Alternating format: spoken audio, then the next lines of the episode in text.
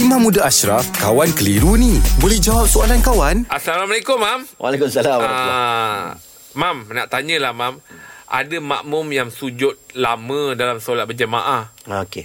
Apa yang dia buat? Okey, uh, pertamanya sujud ni memang Nabi sebut antara tempat yang bagus untuk berdoa ketika sujud. Sujud. Sebab paling dekat kita dengan Allah dalam solat ni waktu sujud. Mm-hmm. Okey, jadi kita semayang ni afdal kita sujud lama. Mm-hmm. Afdal. Mm-hmm. Sujud lama, berdiri lama. Mm-hmm. Nabi sukalah solat mm-hmm. lagi lama kan. Mm-hmm. Uh, tetapi dalam solat jemaah Kena ikut imam, kan? Inama ju'ila al-imam li'tama bih. Sesungguhnya imam itu adalah untuk kamu ikut. Hmm. Fa idza kabbara fakabbiru. Bila dia bertakbir maka fakabbiru.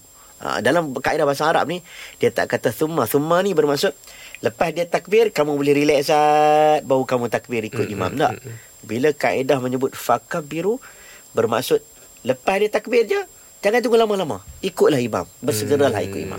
Jadi kalau kita semayang jemaah, itu kaedah dia. Ya. Kalau imam bangun, kita bangun. Imam duduk, kita duduk. Hmm. Ha, sebab itu dalam solat jemaah ni kalau boleh tu, jangan kita sujud lama-lama. Mm-mm. Ha, walaupun tahiyat akhir. Sebab dibimbangi imam tu melebihi berapa rukun daripada kita. Dia baca selawat ke, Mm-mm. dia baca tahiyat dah habis ke, ha, takut batal sol- solat kita kerana kita tidak menuruti imam. Ya. Jadi nak panjang solat, nak panjang sujud, buat waktu semayang seorang-seorang. Ah. Ha, malam-malam semayang seorang-seorang. Mm-mm. Ha, kadang-kadang kita ni alim waktu tengah jemaah ramai-ramai.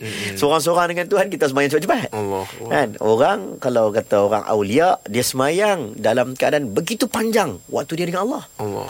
Kan? Waktu dia dengan orang ramai, dia pertimbangkan orang nak cepat, orang nak bergerak berurusan, dia ringkaskan. Hmm. Ha, Itulah ada orang pernah cakap saya Kita ni uh, nak tahu diri kita bila kita bersendirian yalah, time dengan orang, time dengan Jeb ni saya pun jadi behave sikit lah. hmm. Oh iya ke Ya, Tak apa ya. Mak Iman jadi Mak Okey Mak terima kasih Mak eh. Alhamdulillah. Selesai satu kekeliruan. Anda pun mesti ada soalan kan? Hantarkan sebarang persoalan dan kekeliruan anda ke Sina.my sekarang.